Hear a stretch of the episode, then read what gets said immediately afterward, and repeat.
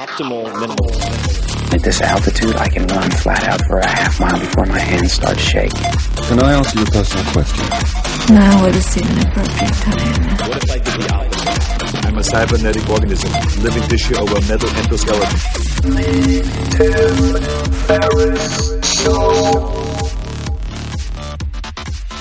This episode is brought to you by Athletic Greens. I get asked all the time what I would take if I could only take one supplement. The answer is invariably Athletic Greens. I view it as all in one nutritional insurance. I recommended it, in fact, in the four hour body. This is more than 10 years ago, and I did not get paid to do so. With approximately 75 vitamins, minerals, and whole food sourced ingredients, you'd be very hard pressed to find a more nutrient dense and comprehensive formula on the market. It has multivitamins, multi mineral greens complex, probiotics and prebiotics for gut health, an immunity formula, digestive enzymes, adaptogens, and much more. I usually take it once or twice a day just to make sure I've covered my bases if I missed anything I'm not aware of. Of course, I focus on nutrient dense meals to begin with. That's the basis. But Athletic Greens makes it easy to get a lot of nutrition when whole foods aren't readily available. From travel packets, I always have them in my bag when I'm zipping around. Right now, Athletic Greens is giving my audience a special offer on top of their all in one formula, which is a free vitamin D supplement and five free travel packs with your first subscription purchase. Many of us are deficient in vitamin D. I've found that true for myself, which is usually produced in our bodies from sun exposure. So, adding a vitamin D supplement to your daily routine is a great option for additional immune support. Support your immunity, gut health, and energy by visiting athleticgreens.com slash TFS. You'll receive up to a year's supply of vitamin D and five free travel packs with your subscription. Again, that's athleticgreens.com slash TFS, as in Tim Ferriss Show. athleticgreens.com slash TFS.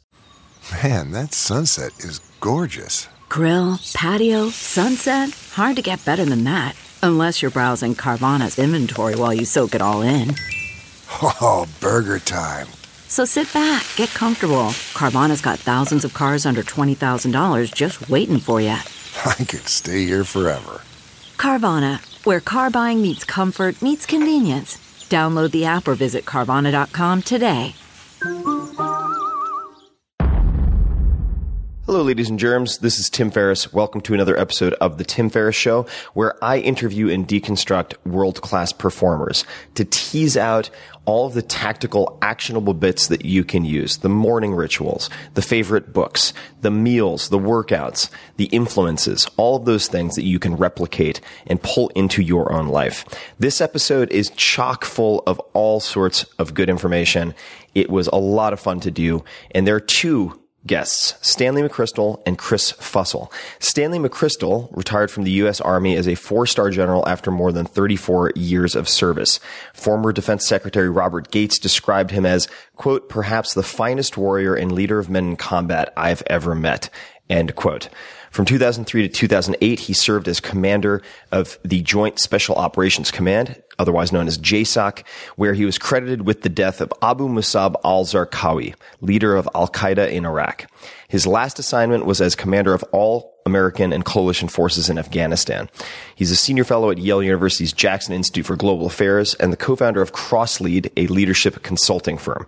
Chris Fussell is a former U.S. Navy SEAL officer also former aide de camp for General McChrystal, and we'll get into what that means, and a current senior executive at CrossLead. And in this conversation, which is very wide ranging, and I think particularly important for people who are anti-military or uh, have very strong feelings, pro or con, related to war, to listen to, we dig into of course, some very personal habits and background. So Stanley's very well known for eating one meal per day. Why is that? What does he eat? We dig into it and workouts, all of the very personal bits we dig into for both of these gentlemen. And then we also talk about combat. We talk about the realities of fear, of death, of combat, of high stakes, how to come back from uh, death in the field, all of these things that I think have implications across many, many disciplines, including for the private sector, quite frankly, although the stakes are often lower. So I hope you enjoy this interview. There's a lot here. There are a couple of areas where we get into a little bit of inside baseball uh, related to special operations and things like that. Please bear with me and go through it because there are gems hidden throughout, I think, from both of these gentlemen. So I hope you enjoy and thank you for listening. Stan and Chris, welcome to the show. Thanks for having us. Appreciate it. Yeah, I have been looking forward to this and have way more questions than we'll ever get through today. But I have been fascinated by not only the military and the training of the military, the pros and cons of different aspects of the military, but also how those translate to the civilian world. And after the Four Hour Body and the Four Hour Chef has spent time with the Defense Language Institute and, and really become fascinated with the habits and rituals of the top performers in that world. So I have a slew of questions, but the one that I have been asked to ask you, Stan, more than perhaps any other is why one meal a day? Do you actually eat one meal a day? I do. Um, and people ask me why. Is it some Zen connection with something? And no, what happened was when uh, I was a lieutenant in special forces many, many years ago, I thought I was getting fat. and I started running and I uh, started running distance, which I enjoyed. But I also found that my personality was such that I'm not real good at eating three or four small discipline meals. I'm better to defer gratification uh, and then eat one meal. And for me, that's dinner. And so what I do is I sort of push myself hard all day, try to get everything done, and then and sort of reward myself with dinner at night. What time do you usually eat dinner? Well, whenever I'm finished work, and uh, it would be like eight or eight thirty. There's a challenge when you work really long hours because suddenly you start to eat very late, and then you go directly to bed, and that that you feel like you're sleeping with a football in your stomach. and do you drink uh, coffee earlier in the day? I'm just thinking with the workout and that many hours, a lot of people would would fade. How do you prevent yourself from fading? Yeah, I have a tendency. I'll drink coffee. I'll drink other beverages too, water and, and different things. And I do find that there are certain days your body just says eat and eat right now. And I used to keep a bin of those hard pretzels in my office in Afghanistan, and I'd grab a handful of those. And other times I might be out doing something physical in the military, like road marching, and suddenly your body communicates, eat pretty quickly or you won't keep road marching. And I'll, and I'll do that. But otherwise, uh, I like to stick to the idea of, of one a night. Got it. Yeah, this is, uh, this is a constant topic of conversation in the intermittent fasting worlds, and everyone has. Ori Hofmekler has his thing. The paleo guys have have their thoughts. Obviously, are you a Chris? Are you a one meal a day kind of guy? Well, when I was uh, working for then General McChrystal as his uh, aide de camp, his last year running the Joint Special Operations Command, it was sort of uh, by directive. There was no other choice. That was just the, what we call the battle rhythm of the organization. And when you know the old man got up to eat, that's you did it then or you didn't do it at all. Um, so yeah, I've, I've lived on that train. Um, but I, I, would be the first to tell others because. Um, as, as Dan alluded to, it sort of became the driver in the organization. But this is what we do, and, and I would tell people as his aide, he, he won't judge you if you eat breakfast. This is the way his metabolism works. He doesn't do this as a as a demonstration of personal strength. This is just what works. So don't don't think you're impressing him by not eating lunch or whatever. um, but there was a the classic story around this when I first joined the in, inner circle staff. Um, we had this uh, command sergeant major, who I'll call Jody, uh, a, a legend in the community he had been uh, with Stan for about three and a half years at that point. And so I was asking him about the one meal a day thing, and he he said uh, when he showed up for the first year, he's you know two feet from Stan for the entire five years they worked together. And he said, "Well, this is what this is what the boss does. This is what I'll do." So he did. He did a, a meal a day, and he does not have a metabolism that, that, drives toward it. And we lived in these little crummy sort of Quonset huts next to the uh, where the headquarters did was. Did you say Quonset huts? You know, just sort of wooden wooden huts, right? Know, pretty Spartan living, about 50 yards from where the headquarters was in Iraq. And uh, Jody said about uh, about a year into the tour, that General McChrystal calls him and says, "Jody, get in here." So he runs over to, "What's up, sir?" And he goes, and he he said, "I, I hadn't really looked through his hooch before," and he said. General McChrystal was pointing at these this little tin of pretzels he has, and he goes, "I think there's mice eating my pretzels." and he, Jody said, I almost whipped out my gun and shot him. And I said, "You you've been eating pretzels? I've been eating one meal a day, Dark for secret. a year, and you had pretzels in your room." because it was the most unprofessional I've ever been with a parole officer. I just storm out of the room. You know, low blood sugar will do that. That was so funny. Makes cowards of men. Long distance running and low blood sugar. Uh, so you mentioned uh, hooch. Now, I so one of the challenges I think that civilians have, and probably where a lot of movies make a million and one mistakes, is just with the terminology.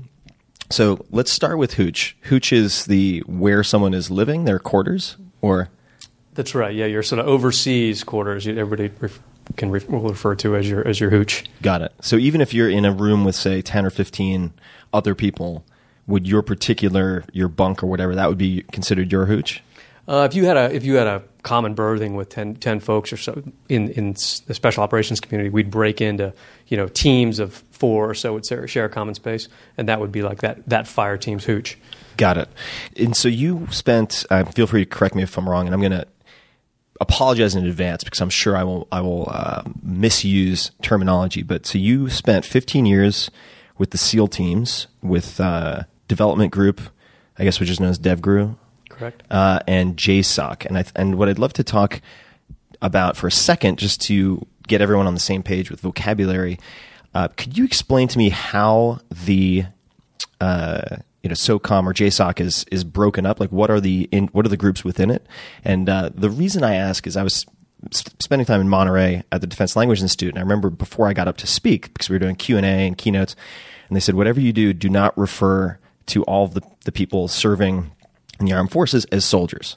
They're like, number one, they're not all soldiers. And I was like, okay, I need an education here. So could you perhaps explain what the people in the different branches like to be referred to as, and then uh, how JSOC is, what JSOC is comprised of?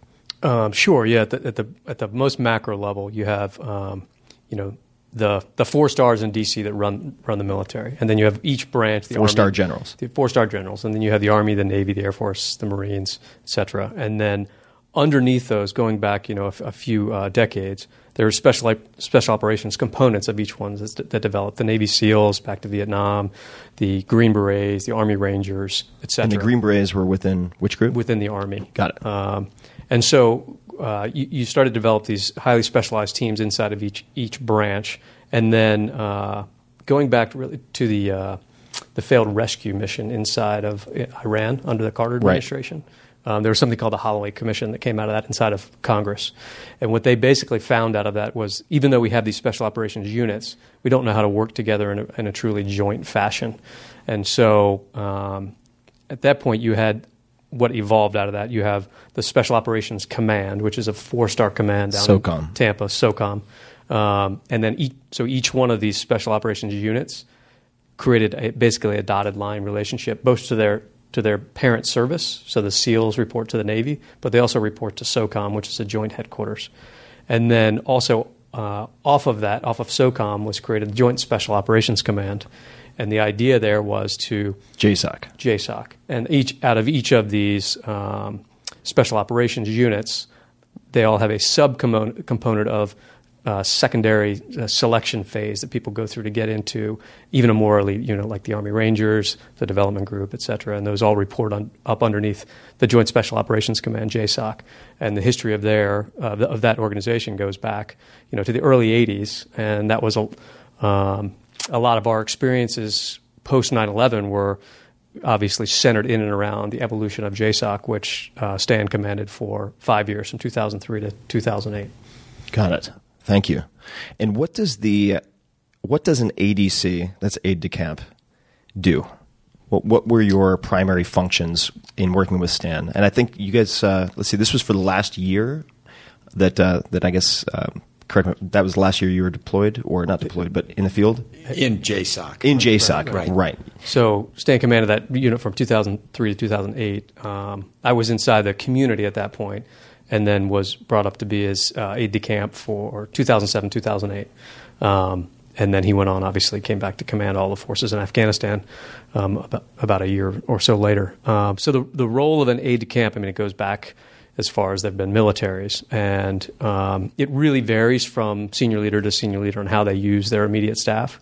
Uh, but my experiences there, I think, were, were, were pretty unique because uh, a few things that General McChrystal did differently was uh, that he selected uh, people to be in his immediate staff. He had been down to a junior level, like I was sort of a mid grade officer at that point. That sort of pained the the idea was you want to pain the units to p- pull out people with real experience um, to be on this immediate staff because uh, not that it made life easier for for him, but he had developed such an understanding of how broad networks are really what was driving the organization that he wanted people that really came in with a knowledge of key players both inside our organization and then external units that you could connect with. Mm-hmm. So you became, if you had the right relationships, you became a force multiplier for how quickly the organization could move. Um, and the simplest way I could describe it, there was really my, on that immediate level of sort of um, being very involved with the day to day and week to week actions of, of the commanding general uh, myself and one other uh, individual in the military is called, so have an executive officer and, a, and an aide de camp. And the, the way I always looked at it was my job was to keep the commanding general's life as fluid as possible. So I thought of it like this: never never touch a locked door, never wait for a an aircraft, never you know never slow down the train. Removing not, all the friction points. That's right. Not to protect the individual, but because you realize we're moving so fast that every wasted minute of the senior leader, whether it was General McChrystal or if he got shot, whoever came in next, every wasted minute there is has real impacts on the battlefield. So your job was to, to create sort of a seamless, fluid approach to to the organization. What were some of the ways that you reduced friction and sort of kept everything running smoothly? I think the number one thing I learned was you have to have good relationships. Um, actually, Stan told me, I think probably day one on my in brief, because uh, he, you know, he'd been running the organization for four years at that point, and the organization had a phenomenal relationship. And so I'm paraphrasing, but he basically said, "You'll get whatever you want. You're very much at the front line of coordinating all the logistics for the movement of the commanding general. So you'll win pretty much every argument if it gets to that." You can do that as a as a good person or a bad person, and the the way that people observe or the opinions people have of the organization will be drawn in large part from their encounters with with you, how you come across on email, how you come across on the phone, how you interact with their junior staffs. That many many people walk away and ultimately and think I have a good or bad opinion of JSOC based on this this five email exchange I had with this mid grade officer. So you really have to protect that first and foremost. And if you do that well, everything else will work well behind it. Can I add some observations? When I was a captain, I was a company commander in a mechanized infantry unit, and the division commander, the two star general, uh, was a guy who later became pretty famous, and he was a pretty uh, forceful kind of guy. And he had an aide de camp, and he wanted me to be the new aide de camp. So he came to visit me in the field when we were in the desert, and he was standing in front of me. It was early morning on a battle position, and he's looking at me, and it was cold out, and he was talking to me. And I knew his aide de camp who was behind him, and he was standing there with a bag, and the general said, Captain McChrystal, you want some coffee? And I said, no, thanks. He says, how about some soup? I said, no, thanks. All my troops are around there, you're not going to take anything, you know, that your troops don't get.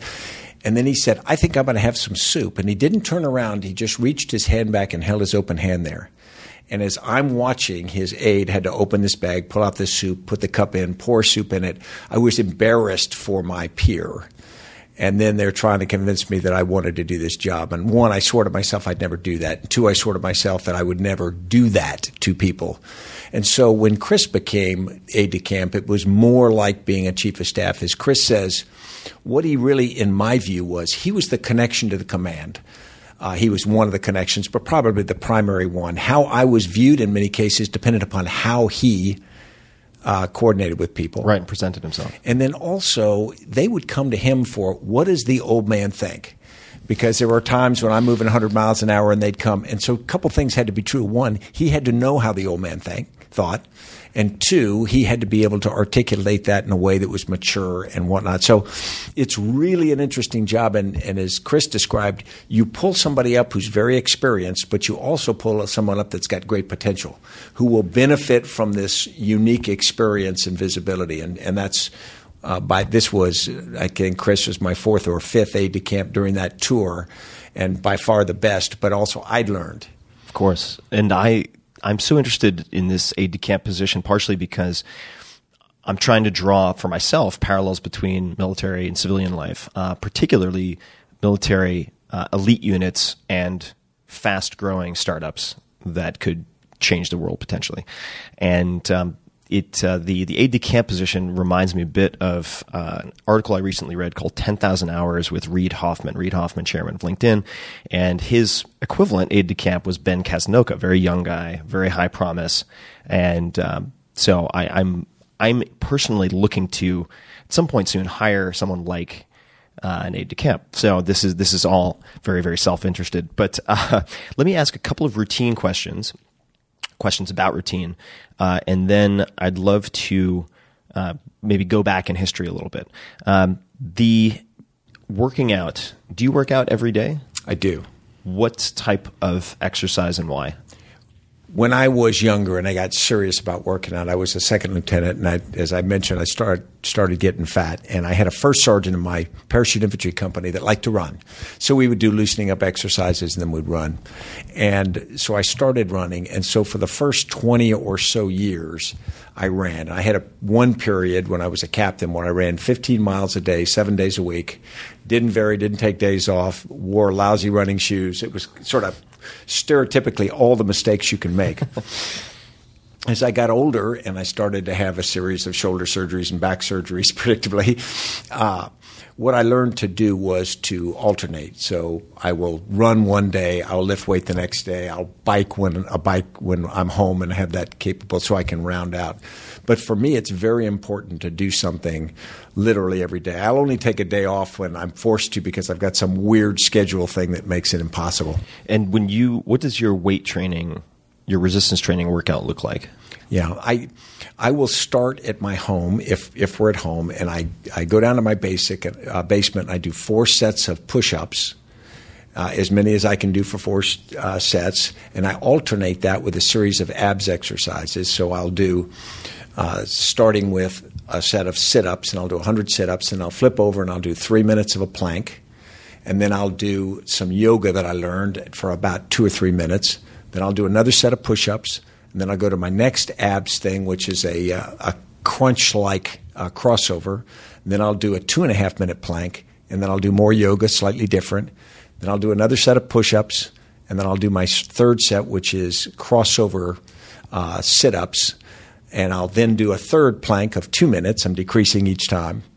Uh, then I'll do some more yoga, and then I'll do my fourth set of push ups, and then I'll do my fourth, which is a flutter kick, 60 flutter kicks followed by static. Then I'll do my fourth plank, which is now a minute and a half, and then I'll come back. I've only do four sets of push ups, so the last time I don't do push ups, I then do.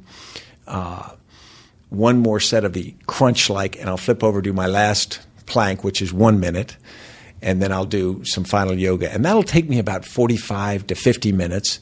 Then I'll leave my house and go to the gym because my gym opens at 5:30. It's 3 blocks from my house. I assume we mean AM. Yeah. so I can do all this from 4:30. I get it if I get up at 4, I can do all that from 4:30 to about 5:20, 5:25. Go down to my gym and then when I get to the gym, I do four sets of pull-ups alternated with incline bench press alternated with uh, standing curls. And then in that, I'll also do these one legged things, balance exercises as the break between them. Uh, I was taught that was good for balance and whatnot. And I'll do a few other things in that. And I can do all that in 30, 35 minutes. So by 6.15, 6.20, I can be done at the gym, head back home, get cleaned up, and then be starting work. Ready to rock and roll. Yeah. And uh, what is the, why is exercise important to you? uh, when you both when you were overseas and at home. Maybe the reasons differ, but why why is it why is that routine ritual important? I think it's several things. Um, there's a certain uh, self image. You know, I think that if I was uh, struggling with my weight, or if I was not as fit as I wanted people to perceive me, and I couldn't perceive myself that way, I think my own self esteem would would suffer. And particularly over life now, whenever I'm injured and I have even a slight period, it, it, bothers me a lot. So I think that's part of it. Second is the military. There's an expectation. If you are not a physical leader in the kind of organizations that Chris and I were in, if you can't do those things physically, you don't have to do it better than everybody else, but you have to do it credibly and they can look up to, then I think your uh, status in the organization is going to go down. I when I was left Ranger Battalion Command in 1996 and I went off to spend a year at Harvard. And I remember one of my non commissioned officers said, Sir, what are you going to do at Harvard? I said, I'm going to study. He says, You're going to work out? And I said, Yeah, presumably I will. And he goes, You know, you come back here with a PhD, but you're out of shape. We're going to have a word for you, and it ain't going to be doctor. and I just thought that was so good. I, it also puts a discipline in the day. Um, I find that if the day is terrible or whatever, but I worked out, at the end of the day, I go, well, I had a good workout. Almost no matter what happens, when, when the Rolling Stone article came out, it came out about 1.30 in the morning. I found out about it. I made a couple calls. I knew we had a big problem, and I went, put my clothes on, and I ran for an hour. Clear my head, stress myself. Didn't make it go away, but that was something that I do in those situations. Yeah, it's um, for me. I try to. Div- it's it's a way of diversifying my identity in a way, so that if everything else is suffering, if I'm losing at everything else for factors outside of my control, at least the dead the bar doesn't care, right? Uh, so, Chris, I'd love to ask you, um, and then I'm going to come back to the Rangers uh, with Stan in a second. But if you could pick a handful of books, say two or three books, for all West Point graduates to read before being deployed or going into combat situations. Um, doesn't have to be West Point, but given my limited knowledge of where people come from before the military, let's just assume that's the case. What what books would you assign to them? Then they don't they don't have to be they don't have to be military related, but Yeah, yeah, it's a it's a great question. Um, the the tendency is um, to look for you know something written by a current platoon leader or you know some sort of geopolitical. Here's the current state in you know our relationships with this country. I always encourage folks um, if you're going to you know as, we have multiple deployments through Afghanistan read uh, old English works, you know, from from British soldiers that were on the frontier, you know, years ago. Um, read travel logs from people that were traveling through Afghanistan, in, you know, in peaceful times a, a century ago. Uh, go back into the history because I think one of the key variables in all of these current conflicts, at least, that we continually miss on um, as a, as a nation and all the way down the individual level. I know I've been guilty of it. Is really understanding the um, the cultural context that we're seeing through. So I found over the, over the years the best way to be able to uh, empathize with the locals on the ground is to try, and you'll never you'll never be perfect. It's it's nearly impossible, but try to understand their view, their their sense of history, which frankly tends to be on a much longer time horizon than ours as uh, Western leaders, uh, and try to see yourself in the in their timeline. So take take Afghanistan as an example. Um, it's easy to look at Afghanistan that the country was, you know, born into being on September 11th, 2001. Uh, in reality, we, we are a, a section in a very, very long and complex and, and proud history in Afghanistan that affects Pakistan and Pakistan affects India. So we, we have a little blip inside a very complicated timeline. And if you if you show up thinking, okay, this is year four of the, this country's uh, relevance to the world, you're going to miss every time. You have to understand uh, the person on the ground when you're when you're you know going out at night. What are they seeing, and what what what do they understand as the current situation? Um, it's really the only way I found it to to be able to make some sort of connection with the reality of the situation. And if you wanted to. There's so many misconceptions about the military and what it feels like to be, say, in combat. And I, I believe I've had a couple of books recommended to me as a civilian if I want to become have a better understanding of the realities of combat. I think there's a book called On Combat and On Killing. There are a handful. Um, if you were, if you uh, had to give a, a book as a gift to someone to give them insight into the realities of combat, do any come to mind? Uh, well, a classic in the um, in the special operations community is Gates of Fire by Steven Pressfield. Mm-hmm. Um, really highly read. I think it's a great work, um, and it speaks to uh, sort of the the bond that exists inside of you know that's about the, the Spartan 300 that stood the gates of Thermopylae versus the Persians, um, and it's it's aggrandized, of course, but it really makes um, sort of a, a, cultural statement about what it's what it's like to be part of that level of an organization. Uh, literally, the people that are going to lock arms and, and know what they're facing together, but they're doing it for a higher purpose, and and it also makes an important uh, I think what Pressfield does masterfully is talks about the culture that supports that. And so it was one of the uh, probably the only book in that genre that I that I constantly recommend to wives as well.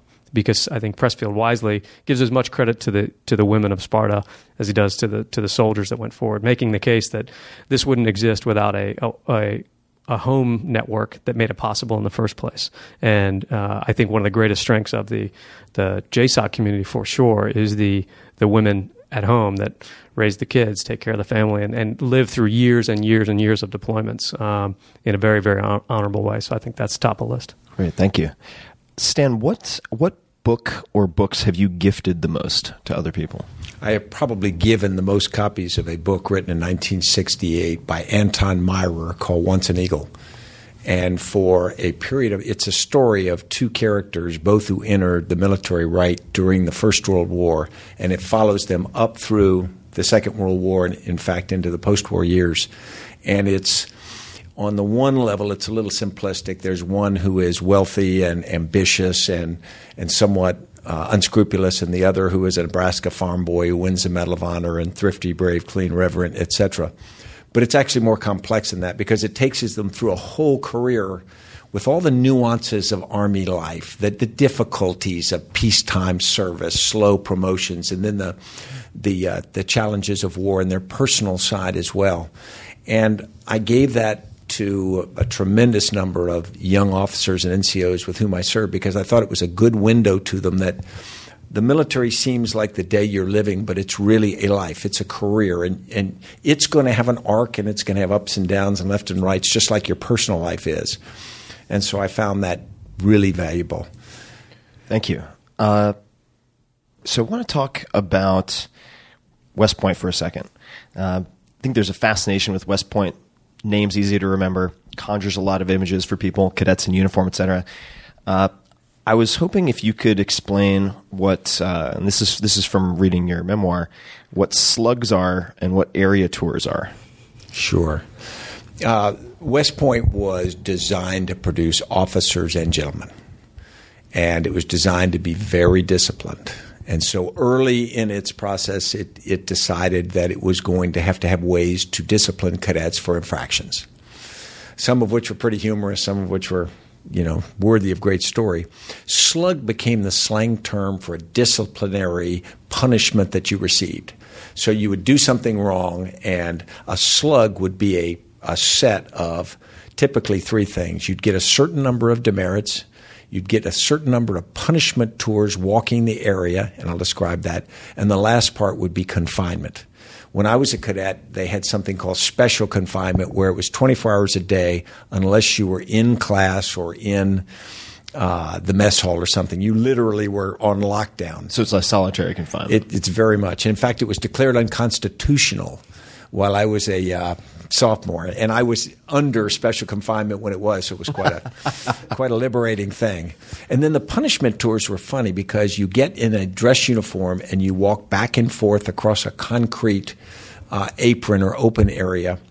And my father explained to me that typical punishment might be go clean latrines or something, but they didn't think that was appropriate for officers, future officers. So they said, we're going to have them do something that's not flogging or, or anything, but it's absolutely useless.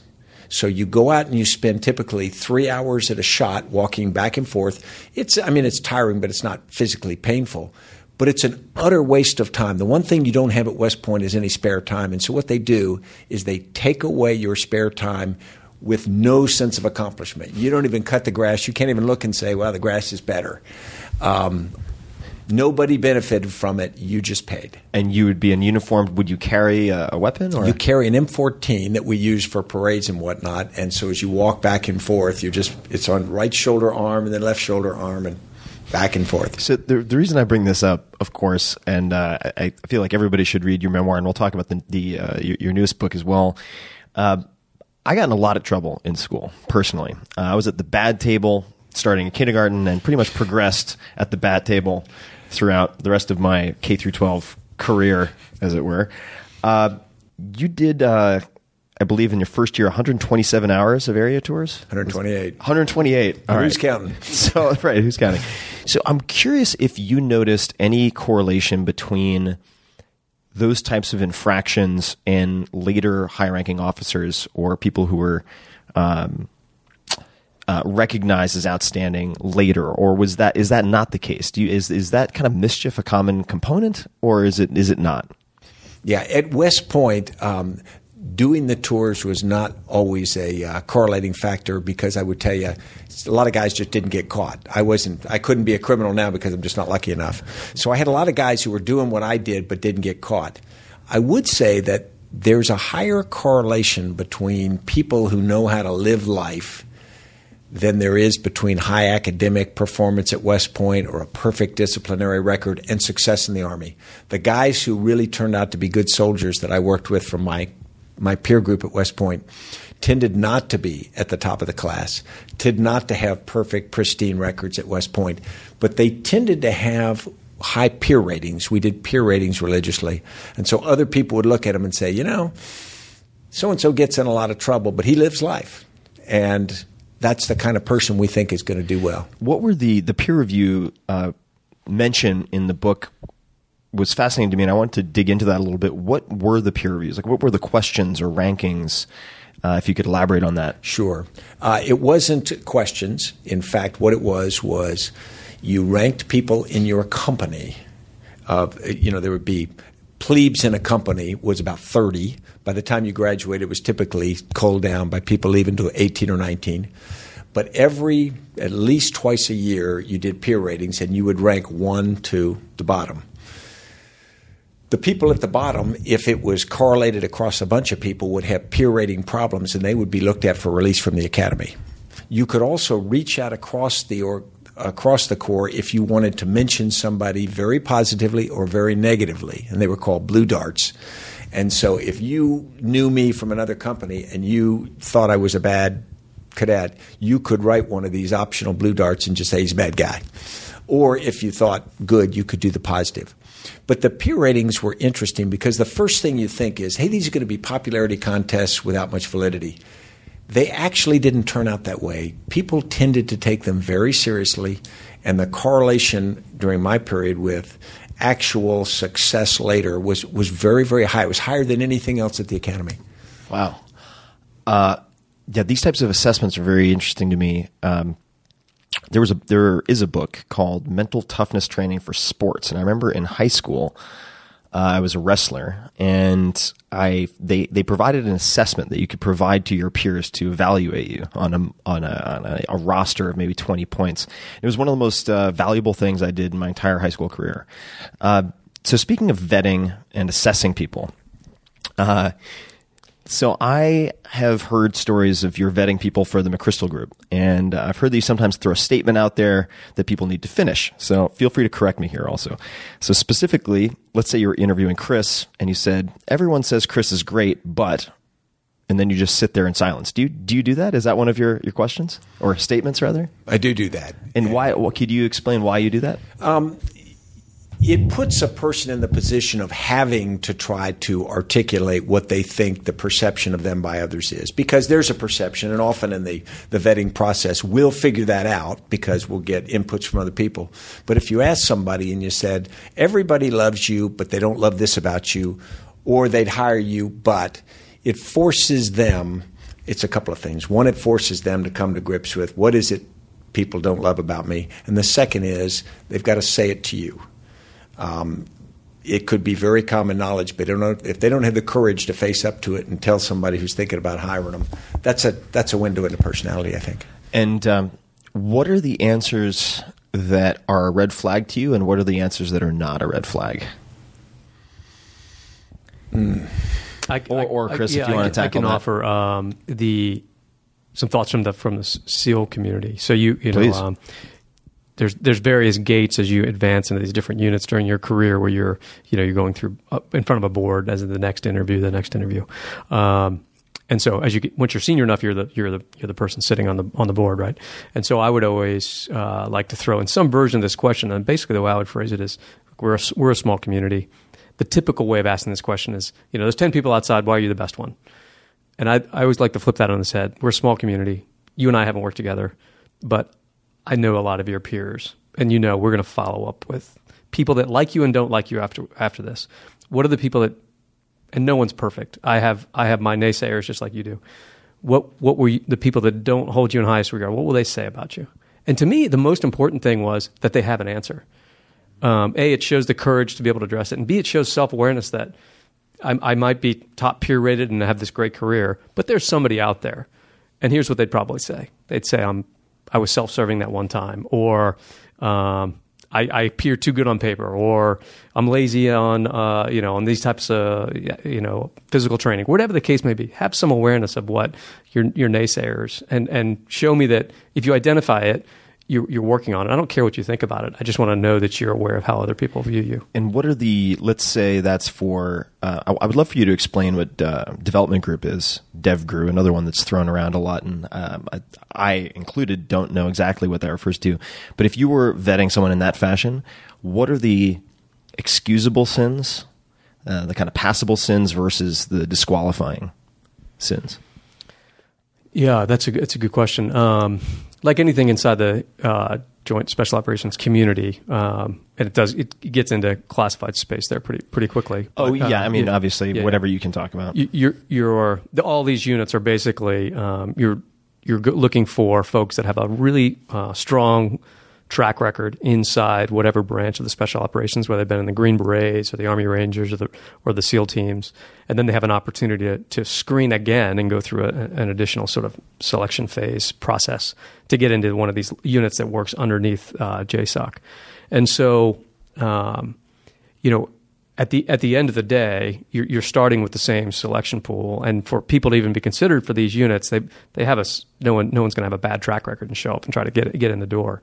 I think one of the big um, delineators, and I can I can speak to my community because each one of them have their own sort of tribal personalities, personalities. right? Uh, but definitely inside the, the SEAL teams, um, you know, the world has shifted to this really decentralized. You have to be able to move fast on the edges of the of the organization with a lot of autonomy, and you're you're put in situations where you have to think fast. Um, and and re- really, literally, sometimes with geopolitical implications of the choice you make. And so you're looking for people with high levels of uh, of integrity around the decisions they're going to make and how they'll report them out.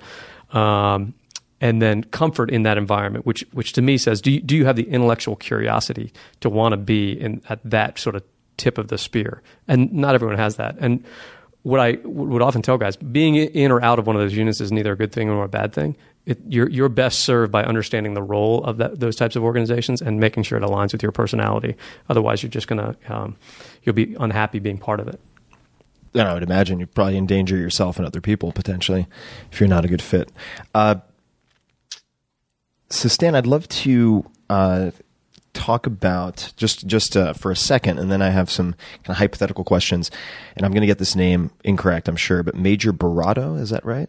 I'd love for you to just talk about your experience with Major Barado. I think it was your first meeting, but uh, if you if you could talk about that a bit, I think it's uh, seems to be a, a, key turning point for you. Yeah, it, it really was. Um, several things happened. I had entered West Point, and I was from an Army family, and I had expectations of myself. But my first two years at West Point were difficult. I got in a lot of trouble for discipline and my own immaturity. Um, I didn't do well academically because I didn't know how to study and I didn't study very hard. I really didn't take West Point very seriously, and and it was also heavy on math and and uh, sciences, and so that was not my strong suit.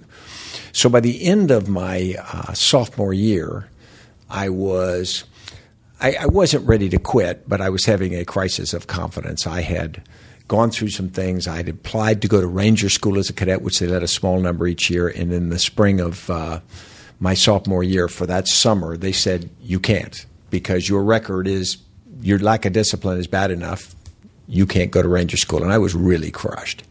And uh, so I, I, went that summer and I went off to, to training and whatnot. They send you around the Army to do different things.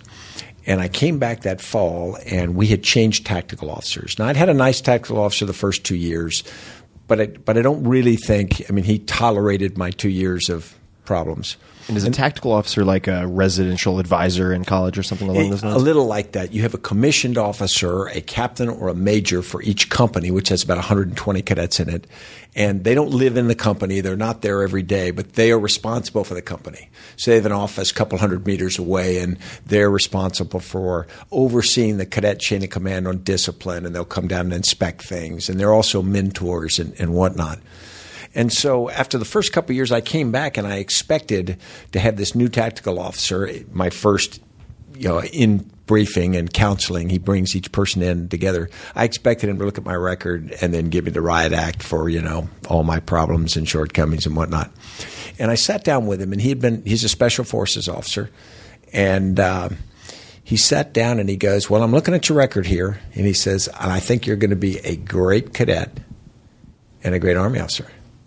And I literally said, you, you, you, I think you got the files misplaced because this is Stan McChrystal. He said, No, no, I got it. He goes, uh, I'm looking at you. You know, you've you've gone outside the boundaries a couple times. He said, but your peer ratings are really good. My peers were were uh, reflecting confidence and whatnot. He says, I think you're going to do great. And it was amazing. It was transformational because sort of like that kid in elementary school where suddenly they start to say, You do have high potential. We just got to pull this out. And I had also started seriously dating now my wife of 38 years, dating her then. So after my first two years of um, my misspent youth, I'd say, I suddenly was dating someone seriously. So I had this who believed with me I was going to settle down more because I was dating one person. And um, I could sort of see the end. And for me, West Point was this dark tunnel you went into just to go be an Army officer. If it could have been done in a weekend, I'd have been happy to do that. I didn't bask in the West Point experience. Um, I just wanted to be an Army officer, and West Point seemed like the best place to do it. And suddenly I could see, it was two years out, but I could see the reality of it. Here was a Special Forces combat veteran who was telling me he thought I'd be good for that world. And uh, what effect did that have on you? Well, I think it it caused me one. You don't want to let somebody down who's got faith in you. If somebody doesn't have faith in you, they say, "I think you're a screw up." You go, "Well, okay, if I screw up, but you know." But if somebody says, "No, I really have trust in you. I trust you're going to do really well." It, it gives you a new sense of loyalty to someone. You don't want to let them down. Plus, he's now put on the table in front of everybody. You can do this. It's up to you. He didn't say it that way, but it was clear that's what he'd done. So um, it it changed my opinion for lots of reasons. This being one of them. My my grade point average skyrocketed my last two years, and I finished on the dean's list and all, which was for me nosebleed territory. Um, and but it was a lot because of the way people around me just started shaping my expectations. So the the the question of selection and training is really fascinating to me. I mean, for for all of these different stages in a military career or a, a sort of private sector career, uh, if you had, and this is this may be a difficult question, but if you had say hundred athletes, civilian athletes, and I say athletes just to take the physical component largely out of it. Um, and uh, th- this question came from reading about the nine week Ranger course at uh, Fort Benning, I guess. So if you had 100 athletes and had eight weeks to train 20 of them for combat, how would you select them and how would you train them? Very, very interesting. And, and just as an aside, the young man, the Yale graduate who worked with me on the memoirs you read, is in his final week of Ranger School now. well, good so luck, he's good luck lost a boatload of, ra- of weight, and he comes out and he's a uh, specialist in Second Ranger Battalion. So um, he read about it, studied it, and now made the decision to go do it. It'll be interesting to hear him after he comes out. Uh, if I was going to prepare people for combat, if you assume that they can do the basic skills, they can shoot a weapon, they can do first aid, they can do those things. If they can't do those, obviously you've got to teach them the, the things that uh, are absolutely required. But if you assume that most people come out of basic training and initial training with those technical skills, I'd spend times on things that do two things. The first would be to push themselves. After World War II, when they talked to organizations that had then been through combat, they said, What of your training was of value and what was of less value? They said long foot marches. that forced them physically and really caused them to reach down inside themselves, like distance running, was invaluable. And the second was live fire training on courses that was as realistic as it could be. There was the stress, there was the sense of danger, although they were set up to, to inherently be safe. Uh, that required it. To that, I would add uh, dealing with uncertainty. I would try to put people in cases where they have to make decisions with absolutely incomplete knowledge, and they have got to live with the results of that, and often it'll be bad. And what do they do then? How do you simulate? Oh, actually, this brings up perhaps red teaming. Perhaps, maybe, maybe not. But how do you simulate? We'll come back to that if I'm if I'm leading us in a weird direction. But how do you simulate that uncertainty or or role play that uncertainty? Are there good ways to do that? Uh, There were a number of ways to do that, to make tough decisions and whatnot. I, I had a, when I was a regimental commander, a colonel of the Ranger Regiment, we did a, uh, put together an exercise that was designed to test them with uncertainty, but also with a no win decision. And so what we did was we, we went to a battalion on no notice and we alerted them, and we took a company of Rangers, put them on airplanes, and flew them to Texas and then did a parachute assault. And their mission was to then move from the drop zone to this town and rescue a bunch of Americans who were there working nonprofits and whatnot. And they were then to police them up, bring them out to an airfield, and, and be extracted. Pretty straightforward. And so they parachute in, and as they move toward this town, they're told that there are a small number of enemy forces there, 10 or so, enough they can deal with, and they develop a plan and they deal with it. Once they got into that firefight, I in fact reinforced that enemy with about 100. And so suddenly what happened is they get in a firefight that they can't extract from, and very quickly they have wounded of their own. And so now they're in this situation, and I'm playing higher headquarters. I'm actually on the ground watching, but I through the through the uh, my uh, controllers, I'm playing higher headquarters, and I say, "All right, your mission is to get those students out of there, get them out, and get them to the airfield." And they go, "Wait a minute, I've got 40 wounded. I can't move my wounded. I can't get them, and I'm not going to leave them." And I said, "Wait, we sent you for the students. Get them." And so they always try a workaround. They try to say, I need more aircraft, I need more forces, they, something to, to take away the constraint. And of course, you say, nope, nope, nope, won't happen. You're going to have to make the decision. You are going to pull these students out and accomplish your mission at the cost of breaking faith with your comrades, or you're going to stay there, in which case you're probably all going to get killed, and the students are not going to be rescued so you're going to be a failure. And we would do this, and it was a fascinating situation because you saw this moral dilemma on top of all the tactical dilemmas. And then afterward, we would have these long uh, after action reviews where we talked about it. And the, the fun thing is, there was no right answer. And what are you looking for? This no, I, I I'm really loving this example. What what are you hoping them to ex- exhibit, or what are you looking for in that a scenario like that? Yeah, I, it's hard to say. The first thing I would say is you want them to be thoughtful. The, the first response from people was, okay, the Ranger Creed says I'll never leave a fallen comrade, so I'm not leaving a fallen comrade. We're staying here, period. And then you say, wait a minute. The President of the United States sent you to rescue those American citizens. If we fail, yeah, if we fail, then what's going to happen is we are going to have the loss of Americans and we're going to have this embarrassment and all of these things. So the nation that is relying on you, you're going to let down. So what's more important, your personal promise or the promise to the nation and your mission and whatnot? And it was this quandary that you're looking for them to be more thoughtful than just this automatic black and white reflexive, this is what we do because that's what we do. Uh, interestingly, I didn't have any of the companies leave the wounded. Uh, I'm not sure that wasn't the right answer, and I couldn't tell them afterward that it was, but none of them left them. But they agonized over it. I mean, they tried everything they could, but uh, it was just good because I said, those are the situations you're going to be in. It's never going to be easy, this or that.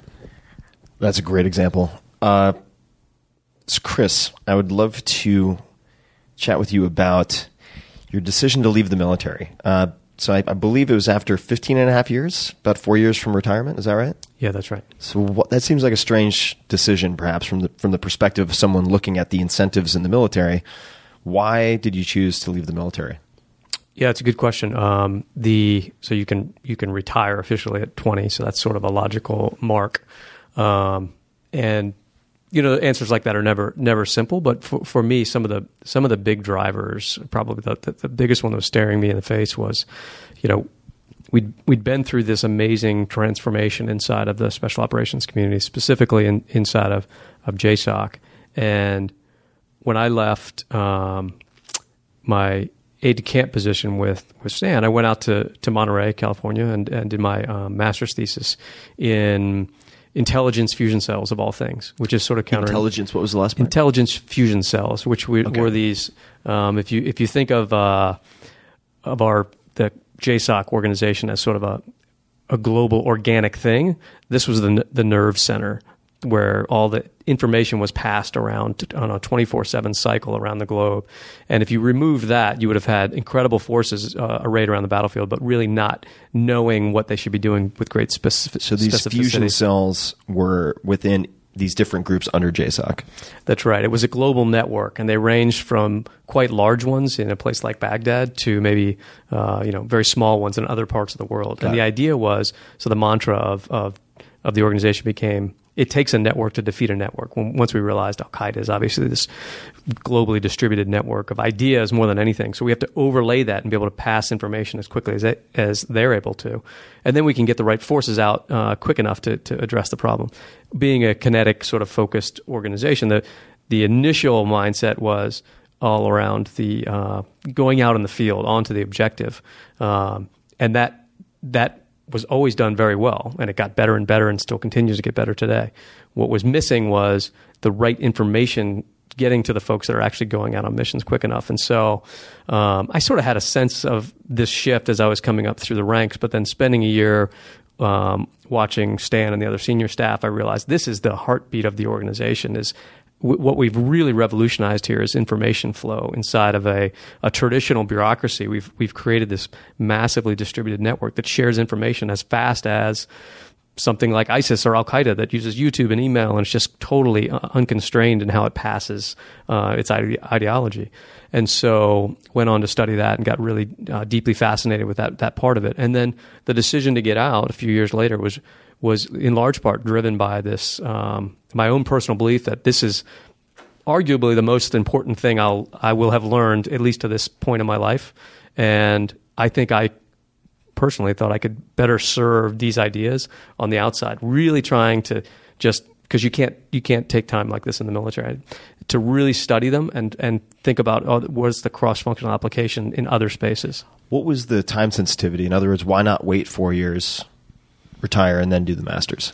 Um, you know, a lot of that becomes sort of personal variables as well, like where you are with your your your wife, have two kids, etc. Sure. Um, but in, in large part, it was driven by the idea that um, this is the, the time is is now. I, I felt like the ideas are really starting to awaken in other spaces, and so it's sort of like um, I don't know, deciding to move to Silicon Valley in the early days when you realize there's something going on there, and I want to be I want to be part of it. For me, that was a big thing. This is this is a this is a massive shift that everyone's going through. Is how how do we transition 20th century organizational models to be able to compete in the information age? And I I, I could feel the the conversation starting 2008 2009 Right. and started to trickle out. So I wanted to be part of it.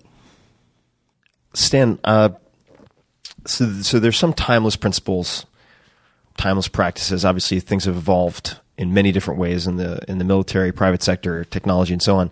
Uh, but if we're looking sort of in the in the rearview mirror, uh, what military leaders come to mind uh, who are most underrated, in your opinion? That's a great question because uh, there are people who did things for which they get huge credit, and then there are other people who change the direction of, of organizations. And of course, I think Ulysses S. Grant is often underrated. He's he's viewed as this mechanical basher who is going to just bash the enemy into submission.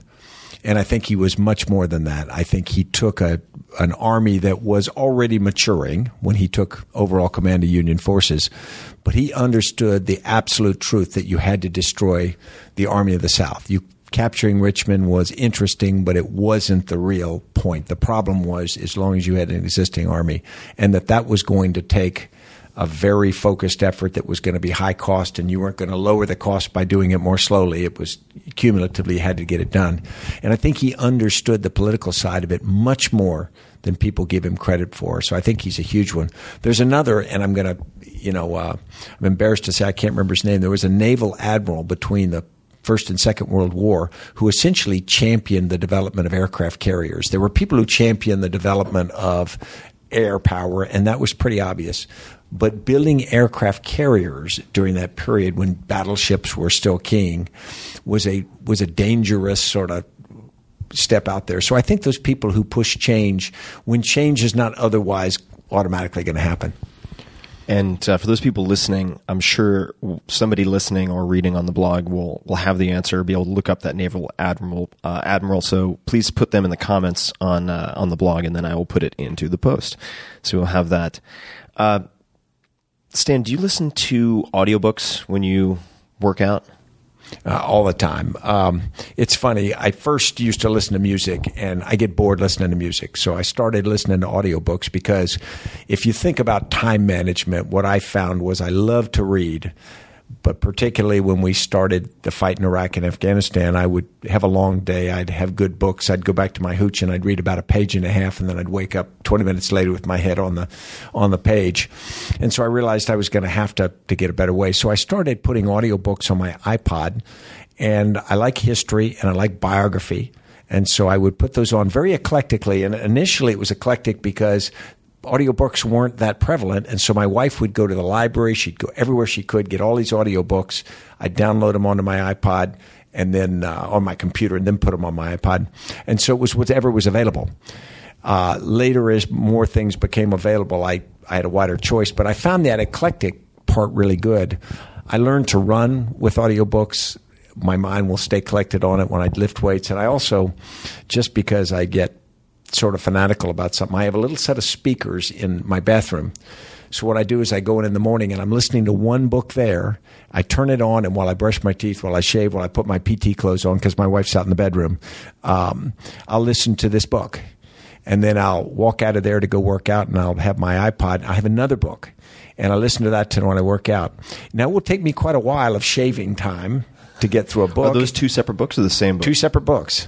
So I just finished a book on uh, the South African gold and diamond trade, Cecil Rhodes and, and whatnot, and the Boer up through the Boer War. It was fascinating, and it probably took me you know six eight weeks of shaving time to to do that.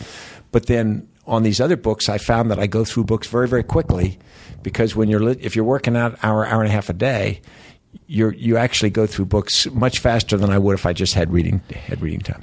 And uh, I always love to ask people who read a lot or consume many books, even in audio format, how do you choose your books? So, for instance, in this case of the, the, the diamond trade and whatnot in South Africa, why did you choose that book? Yeah.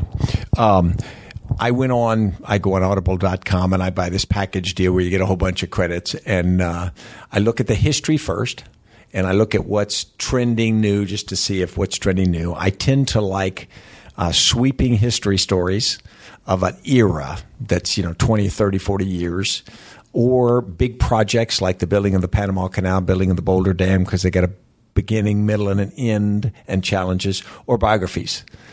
And I will also do binge reading, meaning I went through a period where I read about say or whaling, and I read like five whaling books together, or I'll read biographies or something about the founding fathers, and I did seven or eight George Washington, other founding fathers, and because they're all you know mutually overlapping it's very interesting because suddenly you know more about the era and the new one is more interesting because it's filling in holes. And so i'll binge on one subject for a while and then on another subject. Uh, oh god this gives me all sorts of ideas for how i can spend yet more time reading books.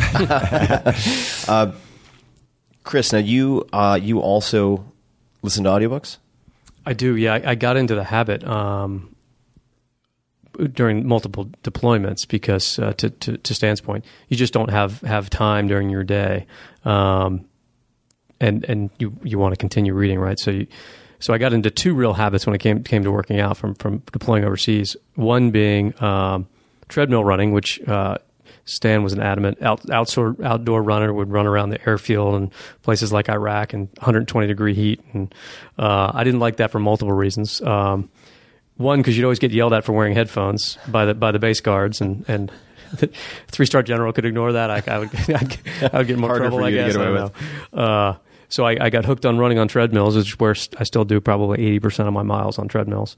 And the other was was listening to audiobooks. And at first, it's a it's it's really interesting. It takes your mind a while to shift off sort of the music and the and the rhythm to keep you going, and you can keep two sides of your brain awake when you're running. Um, at first, I could only do it on long, slow, easy runs, but now I can do it on on if I'm doing you know fast paced sort of tempo training runs, all the way to lifting weights and doing a CrossFit type workout. Um, once you once your brain becomes comfortable with it, you you can really um, do it in any sort of physical activity. What uh, what books, and they don't have to be audio, but what books have helped you the most in taking the strengths and learnings from your career in the military and applying it to the private sector? Or what books about just private sector business have uh, had the most had an impact on you? I think um, I'm a big Walter Isaacson fan. Um, I thought uh, Steve Jobs, well, you know, the Jobs book was was amazing. Um, really did a good job of, um, you know, capturing the way that a, an innovation leader's mind works, especially at that time in that space. Uh, and I'm currently listening to The Innovators, which I think makes some great points, and not just about that era, but sort of the history of how great ideas e- evolve. That one's uh, probably in the last 18 months or so of all the books I've, I've read, the one that really parallels a lot of the experiences we had inside the inside the our community in the military, which was this realization that. Um, this is only going to be accomplished through connection of uh, the networks. So you have to create the synapses inside the organization if you're really going to be able to share the learnings fast enough to get ahead of the problem. And I think that's one of the, you know the overarching thesis that um, that uh, Isaacson's making in the innovators is history is not linear. It's a complex you know uh, gathering and breaking up of, of networks, and the, and the, the right ideas get sh- shared at the right time, uh, in the right space with the right people, and then and then something amazing comes out of it. And history wants to tell the story about the person, but when you break it down, it's actually much more complex than that. Same thing we experienced. Much more nuanced. His biography of uh, Franklin is also outstanding, especially the first sort of half to three quarters for me. Uh, added a lot of uh, depth to someone that you can view as the guy with the glasses with the kite and the key, but there's a lot more to it. That's right. Uh, Stan, uh, you're known for going out on operations with operators, you know, as a three star general um, at the time. Why? Why would you do that, and what did you learn from it? Yeah, I, I think all commanders go out on operations. What was different about me is I, as I got more senior, the kind of organization I was in, it made sense for me to go out. And so when I had Joint Special Operations Command, for me and Chris would go, you know, we'd go together. For us to go on a 20 person raid suddenly made sense because that's the size of operations we did. Another commander might go with a brigade of several thousand people doing something, but we'd go with 20 because that's how we operated. It, it's very good on a number of reasons, uh. One level is you have to share danger with the people that you operate with. You don't have to do it every day. You don't have to be the strongest or the bravest or kick open the door. But just being willing to go out there does send a message to them that that you are willing to put it on the line with them. The second is you can have operations described to you. They can give you absolutely factual reports about what they did and, and the way they did it but you don't know until you go out there. You don't understand the conditions under which they're operating, the frustrations, the nuances. Uh, and so going out there, every time you do, you come back and you go, wow, I had no appreciation for what they're doing. We, when I was commanding in Afghanistan, I, I had a sergeant write me an, an email that says, I don't think you understand what's going on out here. And at first, I took umbrage at it because I spent a lot of time out. I said, okay. And the next day, we flew out and went on a patrol with a squad in his platoon. And we went into this area in which it was vineyards. But in America, we'd have vineyards with wooden or metal trellises. They don't have wood or metal in Afghanistan, so they use mud. So the mud walls are about six feet tall and they're about three and a half feet apart. So it's like being shrunk down and being put into your corduroy trousers. And you are walking, and suddenly you go, "Holy!" It's acres and acres and So acres. it's just a labyrinth. It's a labyrinth. And the enemy, if you think about it, all they got to do is be at the corner, turn, shoot down there, and there's nowhere to go, or place improvised explosive devices, landmines, and whatnot in the walls of this, which, of course, they did all the time.